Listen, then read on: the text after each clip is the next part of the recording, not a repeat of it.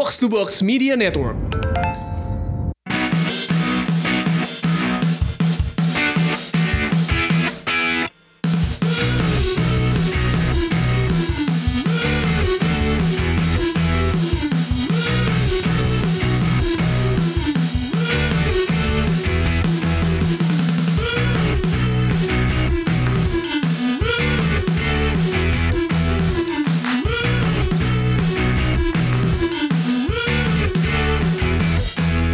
Box Podcast. Balik lagi kali ini barengan gua beda nih. Beda ya. Gua Febri dan ada coach Justin. Siapa lu? gue disuruh opening tapi gue siapa lu? Aduh. Monggo, lanjut. Eh, ciela. Jadi hari ini ceritanya bapak-bapak semua yang lain pada away. Sesuai kata netizen dulu-dulu. Sok, sok sibuk berdua itu. Dulu netizen sempat ngomong gini coach pas eh, box to box mengakui si Retropus. Ini kayaknya kalau misalnya Pange sama Tio sibuk kayaknya bakal digantiin sama mereka nih. Ya, betul. Tim, ternyata tim cadangan sejati. ternyata kejadian ya secara tidak secara tidak sengaja kejadian gitu. Padahal planning nggak kayak gitu ya coach ya. Enggak, enggak ada Oh, planning. iya. Kan semua hidup itu enggak perlu di planning. Emang hidup kita pakai textbook. Hidup kita nikmati aja. Asik. Freestyle. Yo. Makanya gue suka siaran di Bein, di net, kemarin di Kompas karena freestyle, enggak ada aturan ini itu apa terlalu kaku. Wih, di Oh, adanya aja, santai aja, relax. Tapi nanti malam eh, yang semalam lo bahas kita bahas nanti ya, Ya, di nanti segmen di lain. segmen tiga. kemarin ada match eh, Chelsea terdekat kemarin Chelsea lawan Tottenham ya coach ya. Ya sebelumnya aja kita bahas Barca oh Sevilla iya, dulu. ada yang gatal bahas Barca. Barca. Barca. Kalau lu nonton video gue sudah gue jelaskan betapa buruknya eh, strategi yang diterapkan oleh oleh si Valverde dan Valverde ini ke, kepedean. Mereka bermain away lawan Sevilla, lawan Levante aja kalah. Dipasang pemain cadangan semua Iya. si Suarez Coutinho di bench terus Messi nggak nggak dibawa. dibawa. Busquets nggak dibawa mah emang nggak ngaruh tapi gue gua agak bingung sama nih pelatih jadi dia berharap bahwa se- seolah-olah di rumah dengan full team dengan gampangnya bisa mengalahkan Sevilla. eh, Sevilla lu tarik-tarik bisa head headset gue yang mati Gue juga mati. Em, tapi ini kerekam kan kerekam, kerekam. Ya oke. Terus eh, apa namanya? Em, ya ini yang bikin gua agak aneh. Ini pelatih kepedean pede banget nih bener-bener em, atau dia nggak ngerti kualitas pemainnya. Dan kemarin itu bener-bener kalau gue bilang sih ya diobok-obok udah bagus masih 2-0. Si si si Lesson melakukan beberapa save yang yang bagus tapi itu bukan karena dia hebat karena itu emang tugas dia sebagai kiper. Tapi dengan pembelian KDB eh KDB, KPB, KPB Prince Prince Boateng itu Pangeran Boateng. Nama Bukan pede. Pangeran Siaan. orang pede banget nama Pangeran Boateng. Ya, pokoknya nama pangeran gak jelas semua lah. Eh, dengan pembelian si Prince ini itu makin menegaskan gak sih kalau apa yang lo bilang itu lo kan pernah bilang kalau misalnya si Valverde itu pengen ngejadiin lini tengahnya Barca sebagai mesin kan bukan sebagai lini, Iya, kreator. lini kreatif gitu Iya. jadinya itu kan makin menegaskan kalau itu akan terjadi ya coach Gue bingung ya. Begini, sekarang kita nggak lihat eh, eh, si si Prince doang, tapi dia juga Barca juga sewa loan ya. Jadi dua-dua loan, dua-dua loan itu satu orang kalau nggak salah sekitar 2 jutaan, still duit kan. Iya. Lu keluar 4 juta untuk setengah tahun itu still duit. Dia loan Murilo dari V- Valencia ya? At- atau mana? Enggak. Jason Murillo Ya, mana sih pokoknya itulah pokoknya coach Ya pokoknya di- di- da- da- dari tim Spanyol yang yang juga pemain cadangan gitu loh. Jadi dia musim lalu itu cuman baru main satu match kok nggak salah.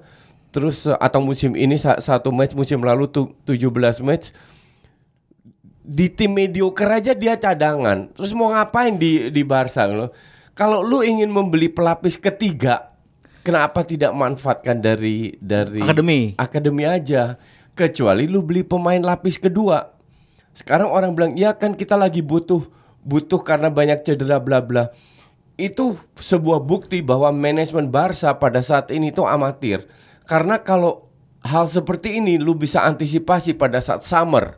Di summer lu antisipasi bahwa kemungkinan besar cedera ada, lu beli pemain-pemain yang memadai dan tidak usah loan keluar 4 juta lagi buat pemain bapuk selama setengah tahun. Ngerti nggak? Ngerti. Jadi kalau kalau lu mengaku diri, diri lu sebagai tim besar, semua itu lu harus antisipasi. Tidak ada istilah untuk kebetulan, tidak ada istilah untuk suwe, nggak ada itu. Jadi semua harus ditata sedemikian rupa bahwa apa pun yang terjadi kita sudah siap.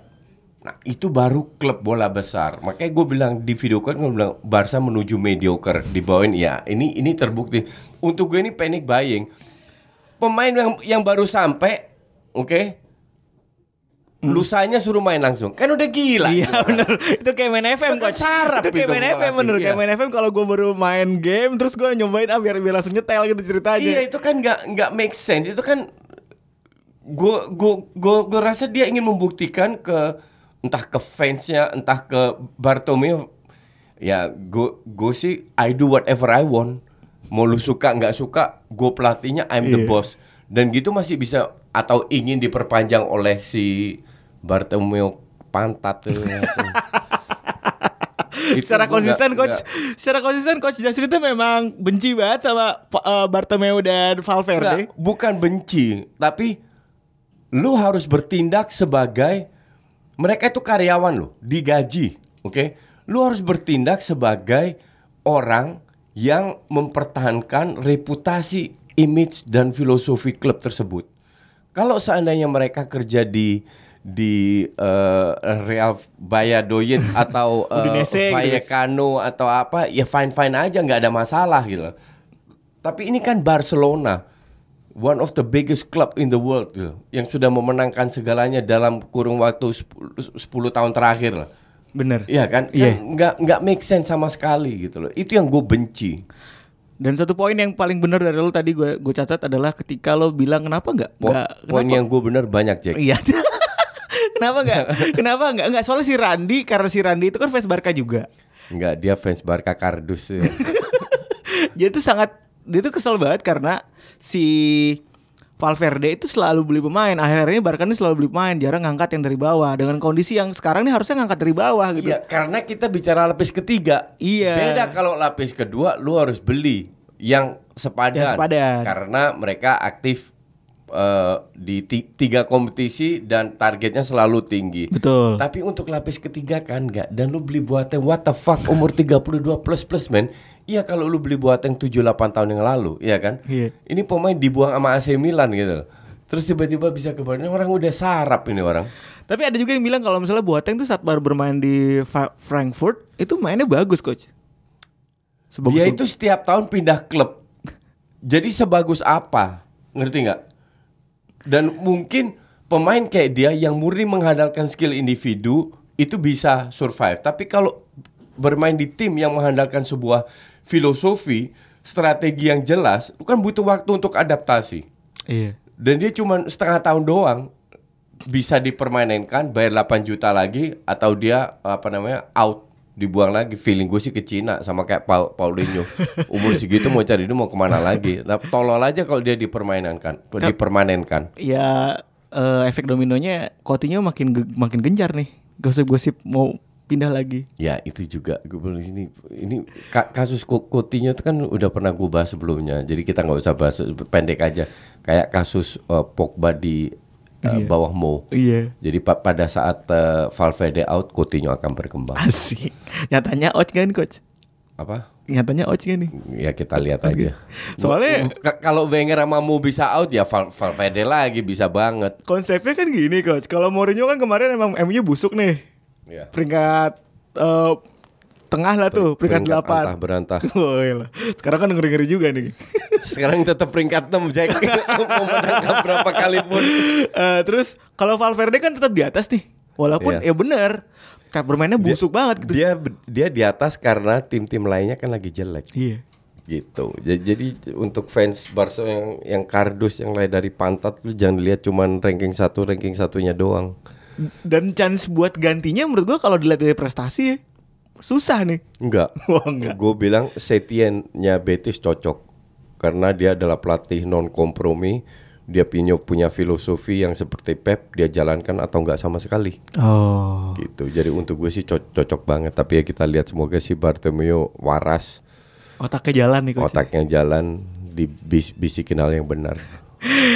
Udah cukup bahas Barca. Ya, udah muntah juga Pin- kayaknya pindah ke coach. Chelsea. Si Chelsea kemarin menang 2-1 Ya, eh, setelah Dan- 1-0 kalah ya. Di leg pertama Di leg 1-0 pertama. kalah. Ya, Unggul dulu 2-0, terus kebobolan di awal babak kedua sama Yor- Llorente. ya, Akhirnya tetap harus ke eh, adu penalti. ya. Tapi Sari menganggap itu senang banget ya. Dia bilang kalau misalnya ya ini eh, akan menjadi momentum bagi se- se- se- se- sebuah Chelsea gitu. Jadi akan jadi momentum buat Chelsea-nya untuk maju ke depan ya. Yang dibutuhkan Chelsea itu kemarin yang cetak gol siapa? Yang cetak gol satu Hazard, Ya, yang satu lagi kan Kante. Ka- Kante, oke. Eh, itu kan kedua pemain yang diharapkan. Kenapa Sari senang? Itu kan kedua pemain yang diharapkan oleh Sari yang bisa cetak gol. Kalau kalau Hazard kita tahu lah. Cuman selain Hazard kan tidak banyak yang bisa cetak gol. Yes. Nah, Kante sebagai attacking midfield sekarang kan diharapkan bisa cetak gol. Itu gol yang ketiga atau keempat. Pok- Pokoknya nggak banyak lah sebagai attacking midfield. Dan lu juga kayak, kayak lu juga sorry, kayak lu pernah nge-share juga ya. Kalau Kante sekarang lagi turun itu di di Ya. sosmed. Ya, ya. Gue bu- bukan lagi turun, dia tidak cocok dengan Iya. posisinya. Itu gue gue pernah posting di di video tentang Ch- Chelsea Sarri Ball. Em, ya ini gue rasa Sari ini uh, sangat bangga, sangat senang. Kenapa? Karena Chelsea ini akhirnya ini kan dalam spiral menurun. Oke. Nah, dengan kemenangan ini at least moralnya non teknisnya Naik. itu lagi positif lagi. Jadi bukan mak- sekarang udah nggak bicara bi- bi- bicara strategi dan lain-lainnya. Maka dari itu yang penting dia sekarang berapa kali menang dulu sampai Higuain mendarat dan sekarang udah udah mendarat depan ntar kita bahas soal, Yoi, ntar kita bahas di- soal- soal dia ya. Jadi at least yang yang Chelsea butuhkan sekarang kan hanya kemenangan dan itu kemarin mereka dapatkan walaupun udah unggul 2-0 lawannya kebetulan juga lagi pincang Iya. strikernya kagak ada semua dan Pemain tengah juga nggak ada, Dele Alli juga nggak main juga. Eh gue nggak tahu Iya Dele Alli nggak main juga. dan eh, dan apalagi Dela Alis dan eh, Lamela itu kan dua-dua nggak bisa cetak gol. Llorente jarang bisa dimain. Beruntung mereka masih punya Llorente dan kemarin membuktikan bahwa memang dia striker yang bagus walaupun dia jarang bermain. Iya. Terus eh, ya un- untuk gue sih final Piala Kardus jadi Chelsea lawan City ya. Lumayan lah ya. Ya itu lumayan lah, at least at least bisa dinikmati lah. Dan Buat untuk- mengisi bulan Februari untuk lumayan kes- lah guys. Untuk kesekian kalinya tim ayam sayur nggak menang apa-apa lagi. Sebenarnya itu yang pengen lu bahas kan, itu yang Ya. perlu underline kan coach. tim lu, lu masa bikin klub logonya ayam dancing di atas bola itu otak pakai di mana itu? Aduh, oh iya juga ya filosofinya apa itu ya ayam. Ya, filosofinya tim ayam sayur itu. Eh, tapi kemarin gua kalau gua nonton itu kan gua nonton gua streaming juga. Kebetulan si babak pertama tuh Chelsea luar biasa nge mengurung si Tottenham. ya. Tottenham sama sekali nggak punya chance di babak pertama, di babak kedua sekali Tottenham keluar, di menit 50 langsung kebobolan. Berarti kan si Chelsea juga lobangnya masih banyak ya coach ya? Kalau lu sebagai tim dan ini bukan hanya Chelsea, Barca pun mengalami, meng- mengalami hal sama, Betis mengalami hal sama. Kalau lu sebagai tim bermain sangat ofensif, menempatkan banyak pemain di depan bola dan positioning itu penting. Positioning untuk di counter kembali. Kan pada saat kita menyerang kita bisa diserang kembali. Pada saat kita menyerang posisi pemain eh, diatur sebagai dengan intensi untuk menyerang. Tapi pada satu salah passing diserang kembali, kan intensi ini berubah dari menyerang kita harus defense. Iya. Nah, kalau seandainya jarak ini terlalu jauh, tidak bisa mengantisipasi melakukan defense ke belakang ti- ti- ti- tidak ke depan itu agak repot. Jadi ke- kemungkinan jebol itu bisa. Nah, tergantung lagi apakah eh, pemain belakang Chelsea memberi ruang kepada pemain depan membiarkan mereka datang atau mereka dijaga main to main ketat. Itu gue gue tidak lihat. Jadi gue tidak bisa bahas itu. Nah, ini kan dua hal yang berbeda. Ditambah ada faktor lagi individual error dari pemain belakang atau dari kiper. Itu pun bisa terjadi gol. Nah, cuman itu memang risiko yang di di di apa namanya? yang didapatkan jika jika sebuah tim bermain dengan eh, banyak 7 8 pemain di depan bola. Tapi itu gue bilang ha- hal yang yang bisa diantisipasi dengan menempatkan posisi pemain lebih dekat lagi terhadap pemain tengah. Oke. Gitu. Tuh harus dengerin. Ini mau bahas MU Arsenal gak nih? Eh, enggak, bahas video aja. ah, Coach Jasin sendiri promo kalau misalnya MU Arsenal lo bisa Ya, dengerin. MU Arsenal itu sekarang gue lagi posting videonya, ntar nonton di, di Iya, video aja. Jadi lo bisa nonton aja di Coach Justice Sports Channel ya. Ini ada Ya. promo dalam podcast. Bukan, namanya udah berubah. Apa tuh? Sekarang namanya Justinus Laksana aja. Asik. Harus. Udah nggak jadi Sports Channel lagi nih Coach. enggak. Ini kita mau butuh segmen kedua aja kali ya. Ya,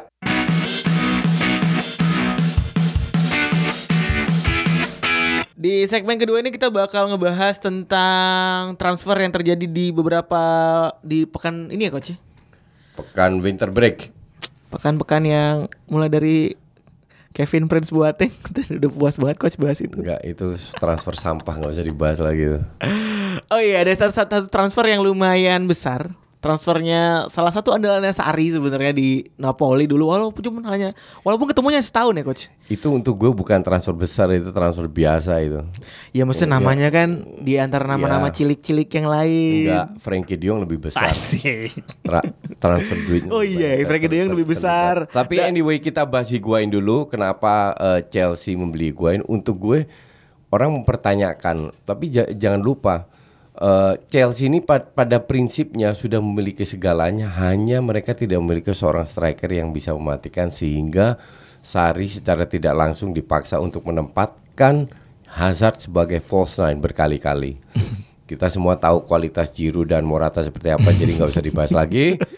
Eh, yang kita bahas adalah kenapa membeli Higuain. Higuain punya track record yang cukup bagus. Memang dia belum pernah bermain di Inggris. Oke, kenapa Higuain bisa dibilang baru cetak 5 gol kalau nggak salah di di AC Milan? Karena ya pemain AC Milan itu bapuk, nggak sebagus pemain Juve, di mana dia bisa dapat supply dari si- sisi atas, bawah, kiri, kanan, samping, eh, belakang, ya kan? Yo eh. Nah, di Chelsea seharusnya dengan dikerubungin oleh eh, Pedro William dan Hazard, harusnya dia bisa mendapatkan peluang eh, untuk finishing yang di dialami pada saat dia bermain di Madrid dan di Juve. Hmm. Nah, maka dari itu untuk gue tidak heran di, di samping itu dia ter- tidak terlalu mahal.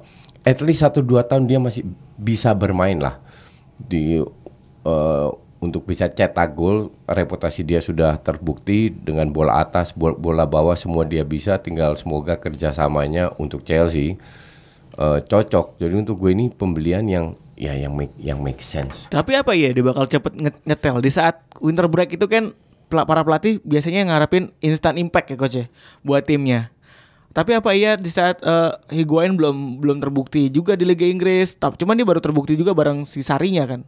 Menurut lo akan dia bakal bisa ngasih instant impact nggak coach? Ya bisa lah karena dia dia dia adalah pemain hebat dengan oh, usia yang 30 plus plus dia gampang adaptasi. Eh, cuman gue nggak tahu dia bi- bisa ba- bahasa Inggris atau enggak ya. Nah. Nah, ha- harusnya sih bisa dan dia sudah punya reputasi yang bagus sehingga tidak gampang dilecehkan oleh pemain-pemain yang lain. Dia meraih prestasinya juga lebih banyak daripada pemain Chelsea mayoritas. Jadi untuk gue harusnya sih dia bisa langsung tune in. Tapi gue sih feeling gue sih enggak. Ya kita lihat aja. Sem- semo- semoga sih enggak. Cuman gue gue takutnya takutnya sih dia langsung tune in karena Chelsea kan uh, direct competitor which is good. Sekarang MU sudah mendapatkan uh, Ole Gunnar Solskjaer uh, Chelsea mendapatkan Higuain, Arsenal nggak mendapatkan siapa-siapa. Em, ya tapi ya a- anything can happen. Jadi pertarungan ini akan lebih seru. Tapi lu apa yang lu apa yang lu pendapat lu gimana coach tentang eh Emery yang di bulan Januari ini dia nggak nggak nggak terlihat melakukan apa-apa kan? Jadi nggak bisa apa-apa juga, wong dia nggak nggak nggak dikasih dana ya susah juga. Oh berarti ownernya sengke juga coach. ya? Apa? Ownernya Arsenal sengke juga berarti. eh banget kampret banget nget nget nget nyanget kayak kayak tim timnya coach Jasin tahun ini ownernya lagi pada kampret. Eh yang coach banggakan juga transfernya ada transfernya eh Frankie. ya Frankie De Jong kalau untuk gue itu justru itu yang transferan yang yang terbaik kenapa terbaik bukan Barcelona tapi akhirnya klub dari Belanda bisa menjual pemain dengan mahal Karena sebelum-sebelumnya Belanda ini kan dipalakin terus sama klub-klub Inggris. Iya. Beli murah, semua murah. Benar. Dan dan akhirnya ini sudah momen momen yang sangat tepat di mana klub Belanda menjual pemainnya mahal, nggak nggak murah. Jadi mungkin orang yang benar-benar niat aja untuk beli, kalau nggak mereka tetap stay di di Belanda, which is good untuk kompetisinya. Dengan harga 75 juta, apakah itu mahal? Gue bilang tidak, karena eh, orang lebih banyak atau stok penyerang baik itu lebih banyak daripada stok midfielder yang baik, terutama DM yang punya visi, DM modern ya. Itu menurut gua nggak nggak banyak. Di samping dia sudah terbukti di timnas Belanda di Ajax, eh, Ajax bisa lolos Champions League di, di grup yang cukup berat. Untuk gue itu luar biasa dan kontribusi dia itu bagus banget. Sampai Belanda di satu timnas Belanda satu grup dengan Prancis dan Jerman juara dunia 2018 sama 14 bisa digeser jadi juara grup. Itu kontribusi De Jong itu besar banget banget besarnya. Maka dari itu 75 juta plus bonus bisa ke 86 itu peanuts zaman sekarang. Sekarang kalau kalau lihat Coutinho aja 150, Dembele 105, untuk De Jong 75 juta itu murah. Berarti menurut lo akan makin menegaskan gak sih kalau Valverde akan tetap men- menerapkan eh, DM-DM yang ya itu tadi pemain-pemain tengah yang Kalau dia menempatkan seandainya ya, dia menggantikan eh Busquets Iya. itu akan lebih tepat. Jadi bermain di depan dengan Busquets, Arthur dengan Rakitic. Contoh aja. Ken- Kenapa gue bilang bisa lebih tepat? Karena dia bisa menggantikan posisinya. eh, sorry, dia itu memiliki visi ke depan, timingnya luar biasa, passingnya luar biasa, end passing. Jadi dia bisa bermain lebih ke depan. Seandainya membangun serangan, Rakitic lebih atau Ra- Rakitic menggantikan posisi dia sebagai DM. Jadi ini DM yang sangat modern tidak kayak Busquets cuman kiri kanan belakang tapi benar-benar kiri kanan depan. Nah, ini yang yang yang sangat penting sekali. Dia tidak punya skill tapi dia sering kali melewatin orang. Gimana caranya? Dengan melakukan timing yang tepat. Jadi pada saat pemain itu out of possession dilewatin bukan dengan skillnya. Itu dua hal yang berbeda. Oke, kalau kita bicara eh, Messi atau Neymar atau Coutinho itu benar-benar ngelewatin orang dengan skillnya. Iya. Oke, Frankie De Jong enggak. Dia melewati orang dengan karena lihat posisi posisi badan aja salah itu dimanfaatin sama dia dengan dilewatkan. Ditutup dengan end passing yang yang luar biasa akuratnya. Dan pemain itu nggak banyak, asli nggak banyak. Jadi untuk gue 75 juta itu murah banget. Ditambah harusnya mereka beli Ligt. Jadi Murilo nggak nggak diperpanjang. eh Vermaelen sama ya Ver- Vermaelen bukan udah habis kontrak juga tahun Ya, ini. bu- buang, Vermaelen buang, jadi punya Lenglet, Umtiti, Pique, tambah Delik. Wih. Itu cocok banget. Semakin Ka- menangguhkan kalau, untuk gue ya. koneksi Belanda di eh Se- sebenarnya bukan- tubuh Barcelona. Bukan koneksi Belanda atau enggak, tapi eh, pa- para pemain ini memang sudah layak untuk bermain di level selevel Barca di top dunia karena gue yakin mereka sangat sanggup. Lu jangan lupa De Ligt pertama kali main di timnas Belanda itu pada saat dia umur 17 di bawah Danny Blind. Match pertama ancur-ancuran mainnya. Tapi ternyata Danny Blind ini sudah bisa ngelihat bahwa ini pemain hebat. Dan sekarang terbukti. Gue ter sebenarnya tertarik sama transfer Higuain karena menurut gue eh, Sari tuh membawa anak-anak emas yang menurut dia tuh berhasil pas lagi dia ngelatih coach.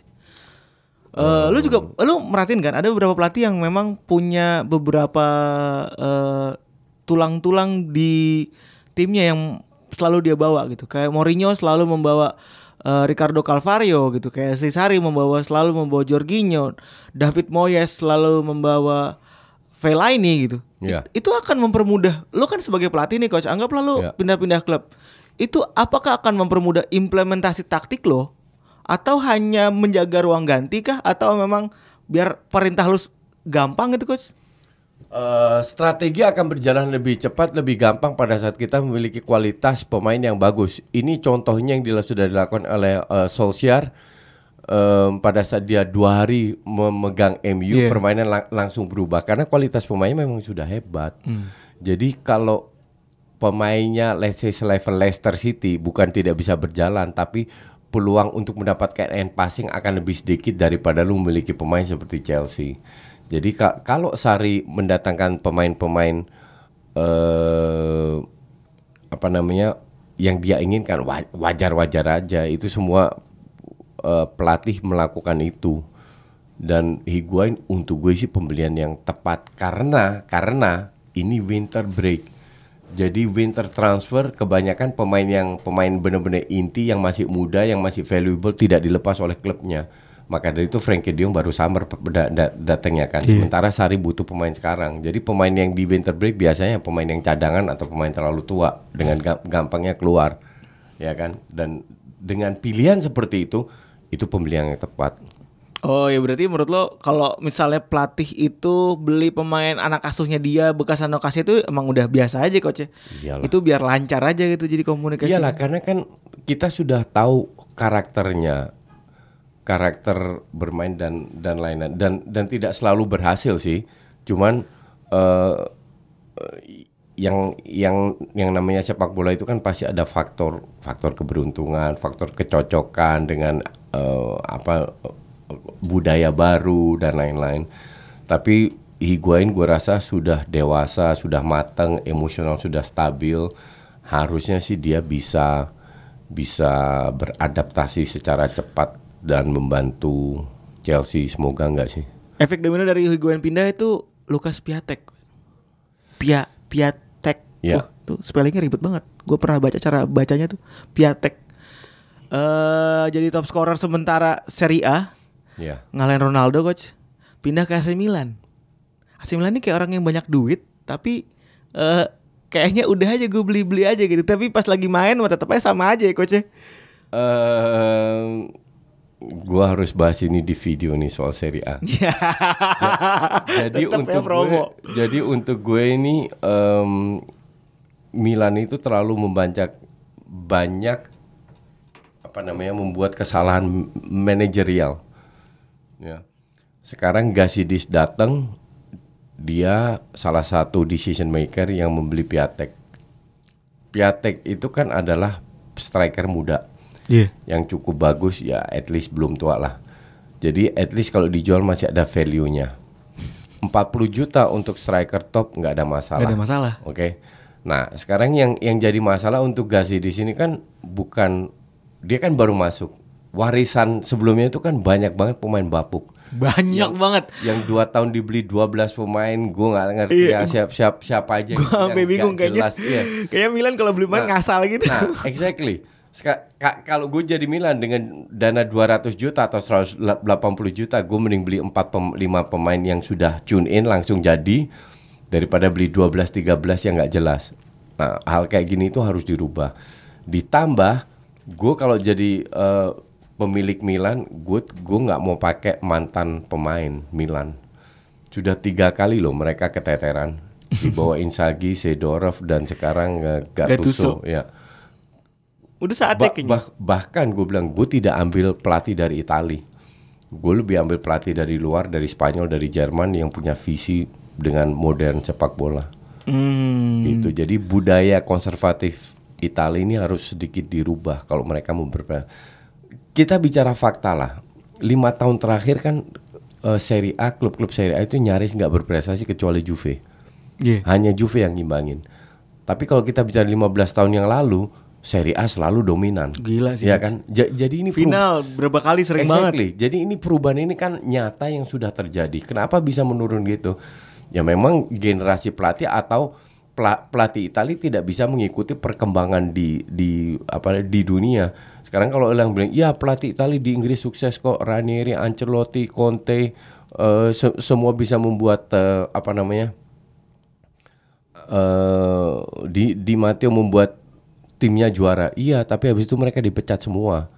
ya, jadi kejuaraan yang mereka raih itu lebih dari faktor keberuntungan daripada konsistensi.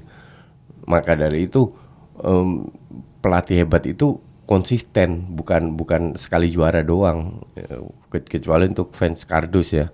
bahkan Ancelotti aja kemarin kalah loh coach dari Jurgen Klopp ya kan tahun lalu Iya. Seorang Ancelotti yang digadang-gadang. nggak, se- se- secara overall kan mereka ini cukup cukup bagus dengan prestasi instan tapi tidak konsisten.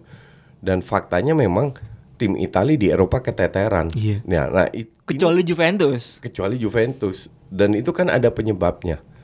Kita lihat lagi apakah karena pemain, apakah karena strategi atau ka- karena apa? Anything can happen ya kan. Kalau kalau kalau gue bilang memang kualitas Serie A itu sangat menurun. Gue tahu karena gue lumayan sering jadi komentator di Serie A. Jadi mau nggak mau kita nonton. Memang tidak semua tim bagus, tapi juga tim tim menengah ke bawah ya. Tapi ya de- harus ada perubahan yang yang signifikan terhadap uh, adaptasi ke sepak bola modern yang untuk gue itu tidak dilakukan hanya Juve dan Napoli yang menerapkan itu. Dan tetangganya Milan itu beli seorang Diego Godin. Katanya, belum resmi sih. Ya, gosipnya kan begitu. Kalau gue bilang dan sih udah hampir, hampir, hampir. Ya, pembelian itu yang cukup bagus ya. Godin tuh umur 30 31 32, 32. 32 dan sekarang eh, dia bermain di di Inter. Kalau for free gue rasa Inter ini kan isinya banyak pemain tua-tua juga kan. Ma- masih bisa survive di di Inter. Kalau Belanda isinya pemain muda semua, di Inter pemain tua di di Serie A pemain tua semua yang survive. Kalau gue bilang sih karena dia gratis walaupun ga, gajinya pasti nggak kecil juga. Iya. Tapi at least kita masukkan pemain yang berpengalaman karena lu tidak bisa hanya mengandalkan De Vrij dengan Skriniar. Mereka masih muda, belum mencapai topnya, masih berkembang. Jadi tidak ada salahnya mem- memasukkan terus ada siapa Mi- Miranda kok nggak salah. ya? Miranda. Ya, Miranda pun juga udah senior, udah udah menurun kasarnya. Tidak ada salahnya memasukkan Godin yang punya pengalaman banyak. Apalagi kita kita, harus lihat ini kan masalah pengeluaran dan kualitas yang yang didapatkan. Kalau mendapatkan permanen beli for free bukan loan ya, men- mendapatkan Tapi nggak tahu ya, gue for, free atau enggak. for, for free kan dia memang transfer ko- kontraknya memang habis. Oh. Free transfer. Seorang Godin dibuang free transfer sama Atletico. Ya Godin juga sadar dia udah 32 tahun kan. Jadi Oh, iya. Dan Atletico nggak mungkin pun juga dipakai Simeone ya coach. ya. Iya, betul. Ya kalau gitu kita doain aja semoga duo Milan ini segera bangkit.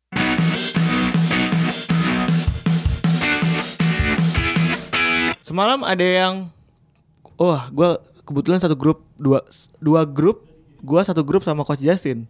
Dia di dua grup itu eh, lapor kalau misalnya dia akan eh, hadir di acara Kompas TV. Dan semalam dia menunjukkan konsistensinya dengan dengan solusi-solusi yang sama yang selalu dikeluarkan sama Coach Justin di setiap video dan podcast ya Coach ya kalau misalnya lo mementingkan eh, apa namanya bimbingan dari sekolah sepak bola sampai eh, senior gitu. Ya. Kemarin ketemu Gus Rana gimana Coach? Em, jadi gini, Gusti itu kan gue sudah kenal dari 2005. Asik. Kita memang punya visi yang berbeda, tapi yang jelas kita saling merespek. Kita saling merespek dan sebenarnya sebelum on air itu gue bahas dengan beberapa pro, pro- produsernya eh, kata netizen, mereka mengatakan ini program bebas freestyle. Kalau gue bicara freestyle itu gue udah empat setengah tahun lakukan di net TV dan di BIN pun cukup freestyle, cukup mendapatkan kebebasan. Jadi gue senang banget kan. Cuman yang diundang kan tiga orang, bukan ada Gusti, ada ada Indro juga. Makanya kalau lu lihat video gue, gue dari awal sudah ngegas. Iya. Ya kan, langsung gigi 6 bukan gigi satu. Tu- Langsung tanjakan. tujuannya apa? Itu ada tujuannya gue berharap ditanggepin, terutama dengan Gusti oleh Gusti, sehingga terjadi. Tapi kayaknya dia itu kecapean kemarin. Hmm. Jadi yang dia dia katakan tidak salah sesuai yang dia inginkan, cuman semua lebih ke normatif lah. Cari Jadi, aman aja Iya, semuanya. cari aman. Ja- Jadi untuk gue sangat susah untuk ke Ngegali ngegali atau atau bertanya lebih dalam lagi. Itu juga kan durasi. Gue berkali-kali dipotong terus kan. ada sekali ada sekali coach Justin kesel banget dia bilang anjir udah selesai. Iya, dan ya anyway it- itu program bagus kalau kalau kalau gue bilang ya karena gue bisa gue boleh pakai anting, gue boleh ngomong lu gue, gue mau berdiri pun dibebaskan. Jadi itu program top banget, cocok banget buat gue. Cuman mereka kan em, bahas politik juga banyak ya. Iya. J- j- jadi baru empat li- lima kali bahas bola kalau lain kali bahas bola gue dengan senang hati gue gue ke program kayak begitu yang memberi gue kebebasan untuk berkarya di depan TV nasional. gue sih penasaran ya. Pertanyaan salah satu pertanyaan yang paling eh, selalu gue tanyakan sama lu coach. Kenapa lu nggak join ke PSSI lagi sih? Kayak kemarin tuh banyak. Nggak. Kemarin sampai MC apa presenternya juga nanya kan. Kenapa lu nggak Jadi- naik aja coach? Jadi gini, PSSI itu kan sebuah instansi yang banyak banget aturannya. Aturan FIFA, birokrasi, eh, apa namanya, eh, tim teamworknya luar biasa, belum ada sikut-sikutannya dan lain-lain. Gue tidak melihat sekarang gua- sekarang gue memang bilang tidak. Eh, untuk gue salah satu yang penting itu ada perubahan dari sisi organisasi, struktur organisasi yang kemarin gue gue, gue juga bahas di Ko- Kompas TV itu yang penting untuk gue salah satu adalah salah satu syarat Asprof itu tidak boleh dipilih lagi. Asprof itu harus digaji secara profesional. Biar benar-benar di bawah PSSI bisa diatur oleh PSSI. Baru berangkat dari situ pelan-pelan kita bisa menuju membuat program yang jelas eh, apa namanya em, untuk timnas yang hebat di 15 tahun ke depan. Jadi mulai dari SSB dari Sabang sampai Merauke umur 6 tahun sudah berkompetisi, itu blueprintnya kan gue gue udah ada semua. Itu sudah gue uraikan di video gue. Solusi Iya, buat udah. sepak bola Indonesia seperti apa. Nah, itu pada saat kita sudah punya pembinaan yang bagus melahirkan pemain hebat, pemain hebat melahirkan eh, eh, kompetisi hebat, kompetisi hebat melahirkan timnas yang hebat. Baru kita bisa mem- mem- memiliki target yang sudah bukan ASEAN lagi. Level kita itu sudah Asia. Dari sisi jumlah pemain sepak bola di Indonesia. Tapi kualitas kita masih ASEAN ASEAN terus. level ASEAN terus. ASEAN juga nggak juara-juara. ma- maka dari itu sebenarnya lu tau lah atau kita kan ba- baru kenal belum lama ya. Tapi kalau lu ikutin gue dari bertahun-tahun, gue tidak pernah mau bahas sepak bola Indonesia. Tapi karena perkembangan berapa bulan terakhir bikin gue bukan Gerah. bukan unek lagi tapi udah enak bikin gue kesel kenapa potensi sebesar itu di, disia-siakan akhirnya gue turun bicara ya. Jadi kalau lu bilang apakah gue mau di PSSI jujur sih 99,99% tidak. Tapi nggak tahu ke depannya coach. kita nggak pernah tahu makanya gue tetap sisakan 0,01 persen. Dan ber apa berbakti untuk sepak bola itu kan banyak cara. Benar. ya kan? Nggak nggak harus. Contoh gue udah lima tahun jalan enam tahun out dari futsal tapi gue masih punya SSB futsal kok. Gue masih komunikasi gue tetap bisa berbakti untuk ke berkontribusi untuk futsal jadi nggak nggak harus berada di dalam PSSI gitu ceritanya. Tapi gue gue kemarin seneng karena gue bisa bebas keluarkan en- enak-enaknya gue yang ada se- selama ini eh, tanpa diintervensi say sayang durasinya kurang panjang mungkin bisa next dan dan eh, eh, gue lebih ke- kenapa gue lebih suka program ini daripada mata najwa jujur karena di mata najwa itu benar-benar nyerang pribadi semua Oh. dan untuk gue itu bukan solusi ini salah itu salah udah kayak kita paling bener aja ngerti nggak lo Iya. Makanya Ha- lo juga hanya menyalahkan orang Makanya lo menggarisbawahi kalau misalnya dalam struktural itu bukan siapanya yang salah, tapi iya apanya dan bagaimana Iya. sistematika itu akan berjalan. gitu. Sekarang gue tanya, lu tahu nggak ketua asosiasi sepak bola dari Belanda? Nggak tahu. Gak tahu. Perancis? Nggak tahu. Gak tahu. Itali? Nggak tahu. Inggris nggak tahu. Gue pun juga nggak tahu. Yang Belanda gue kebetulan tahu. Gue taunya Ma- FA doang. Michael van Praag. Kenapa? Orang-orang tidak tahu ketua FA-nya. Sementara di Indonesia ketua PSSI jauh lebih ngetop daripada menteri. Fair aja. Iya kan?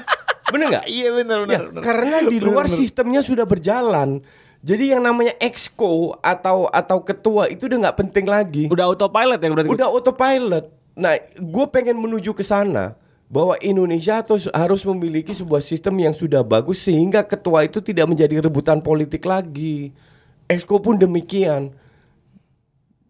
Ngerti nggak? Ngerti. Jadi kalau sudah bisa bikin jadwal ya, kita bikin jadwal aja susah. Jadwal liga tiap tahun bisa berubah. Besok mulai Mei. Lu lu lihat gue nggak ngerti kenapa mulainya harus Mei. Jadi berapa bulan mereka berhenti? 6 bulan loh. Iya. Sekitar enam bulan mereka berhenti. Untuk gue itu nggak make sense sama sekali. Terus mainnya pada ngapain coach?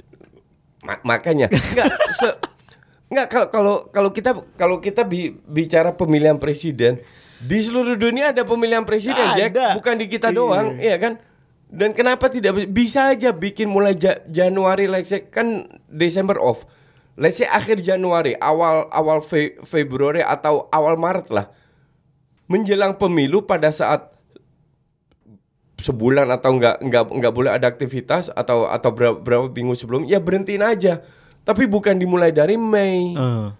ngerti nggak? Iya. Nah itu da- dari situ aja itu sa- salah satu kekurangan kekurangan PSSI yang harus diperbaiki yaitu bikin jadwal yang jelas dulu lah mulai dari situ dan banyak sekali dan gue yakin Gusti pun juga tahu gitu loh cuman Gusti kan bukan decision maker jadi untuk gue nggak fair kalau semua disalahkan Gusti Randa Ben. Iya dong. Iya. Dia dia bertanggung jawab iya karena dia bagian dari exco. Tapi janganlah kita Nunjuk orang. iya ja- jangan kayak orang-orang di yang yang hadir di mata Najwa itu se- selalu ngincer pribadi gitu loh. Untuk gue sih itu bukan solusi. Tapi ad- ada solusi yang lo sampaikan yaitu untuk para supporter supporter sebenarnya punya power yang Punya sangat tinggi. power yang luar biasa. Nah, eh dan apa yang lo bilang tuh sebenarnya ekstrim Bener. banget, bener tapi ekstrim gitu. Dan gak semua orang bisa nerima itu, coach. Ya itu bebas namanya orang beda pendapat Nggak. kan bebas. Gue sebagai orang yang eh, suka sepak bola, eh, tetap ingin mengikuti sepak bola, pada tapi omongan lo bener gitu. Kalau gua nggak nonton ya mereka pas kalau kita semua nggak nonton gitu. Iya.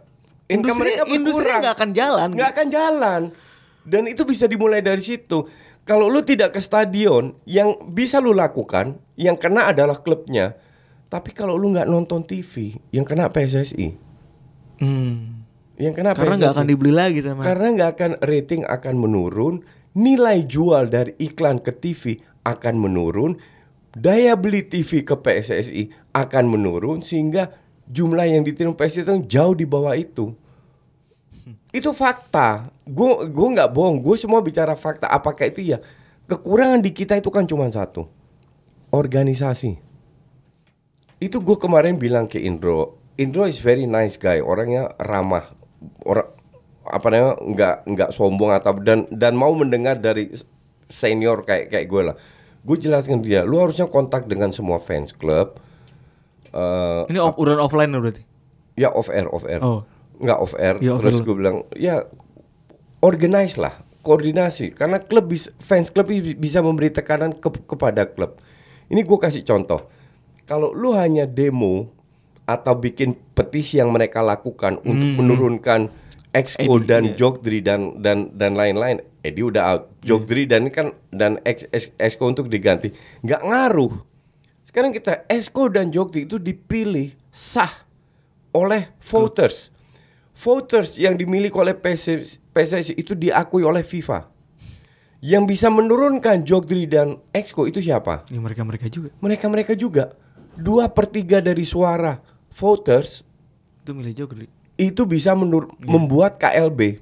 Di dalam KLB mereka bisa menurunkan semua Exco dan Jogdri dan PLT bisa diganti semua. Bisa, mereka bisa melakukan itu. Maka dari itu gue bilang supporters, kalau seandainya ini yang kalian mau, play elegan. Supporters setiap klub berkomunikasi dengan klub masing-masing. Beritakan kepada Asprof juga. Komunikasi dengan Asprof, minta bahwa mereka harus diturunkan, minta mereka bahwa harus ada K- K- KLB.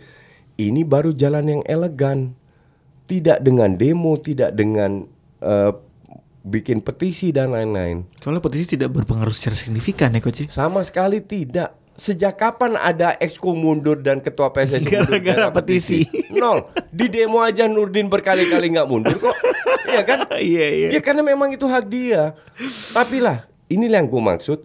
Di situlah kita harus belajar berorganisasi, di mana kita bisa meng, apa namanya eh, meniti titik lemah. Kemarin itu berkali-kali gue ungkapkan titik lemah PSSI, di mana kita bisa manfaatkan secara elegan, secara eh, apa namanya mengikuti regulasi mereka sendiri. We play their game. Kita mengikuti permainan mereka, di situ titik lemah itu kita manfaatkan. Kalau- jangan kita bermain otot, jangan kita bermain keras. Iya. Karena nggak cocok sama secara fisik. Nggak ke- ke- karena itu udah di luar Iya. hukum, udah di luar regulasi. Mainkanlah regulasi itu. Ada kok banyak titik kok. Bener. Tapi secara idea bener coach. Ah, secara idea tuh sangat-sangat benar. Tapi secara memungkinkan Itu untuk PSSI ya. Ta- tapi untuk gue sih tidak yakin bahwa seandainya mereka turun akan, berubah juga. baik, iya. Iya, gue juga gue juga yakinnya seperti itu sih. Kalau misalnya mereka turun pun tidak menjanjikan apa-apa karena orang yang baru masuk pun kalau kaget ngeliat duit, Exactly. kalau kaget ngeliat kuasa exactly. nggak ada yang tahu. Jadi kalau lo. Ma- maka dari itu kasih mereka mending lu ajukan program ini secara fix. Jangan cuma teriak reformasi revolusi. Tapi ini yang kita inginkan. Belak dari A pembinaan seperti ini, infrastruktur seperti ini, liga seperti ini, timnas seperti ini, bla bla bla bla bla. Itu yang kita harus ah, itu yang harus dilakukan. Itu tidak lihat gua orang melakukan itu. Gue yang melakukan itu lewat video gue dengan di Kompas TV. di saat yang lain semua ribut-ribut tunjuk-tunjukkan eh, Coach Justin bikin panggung sendiri Kita di YouTube. keluar solusi. Yoi. Kita berikan solusi. Itu aja. Ya udah itu aja juga kali Coach ya, Ya. podcast kali hari ini. Gue rasa cukup podcast hari ini. Semoga. Semoga- eh, hari Senin gue nggak hadir. Wih, Gue rafting dengan krunya net. Jadi eh, semoga Tio dan eh, Pange hadir. Pange hadir. Rana Thanks ikut, Rana ikut. Coach. Hah? Rana ikut Coach. Nggak tahu, nggak kayaknya. nggak. Oh dia kerja di luar soalnya. Terlalu sibuk dia. ya udah, thank you udah dengerin ya Coach ya. Ya, thank you Febri sudah menjadi Eh, partner gue hari such ini. a honor kalau gue sih. See you when I see you. Yoi.